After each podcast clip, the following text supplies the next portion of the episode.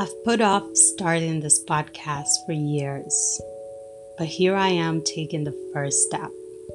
I'm not sure how we will turn out. However, I'm excited to start this journey with you. Welcome to Everyday Grace.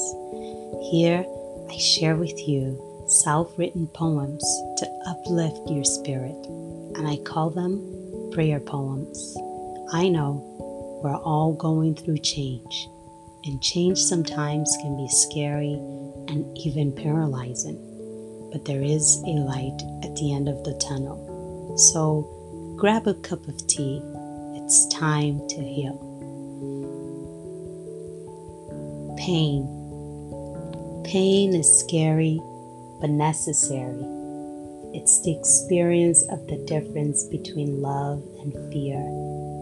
A heartbreak is a soul's earthquake, a brutal invitation for a spiritual foundation, and the effort to rise after the lies, the cries, the trials will only make you wise.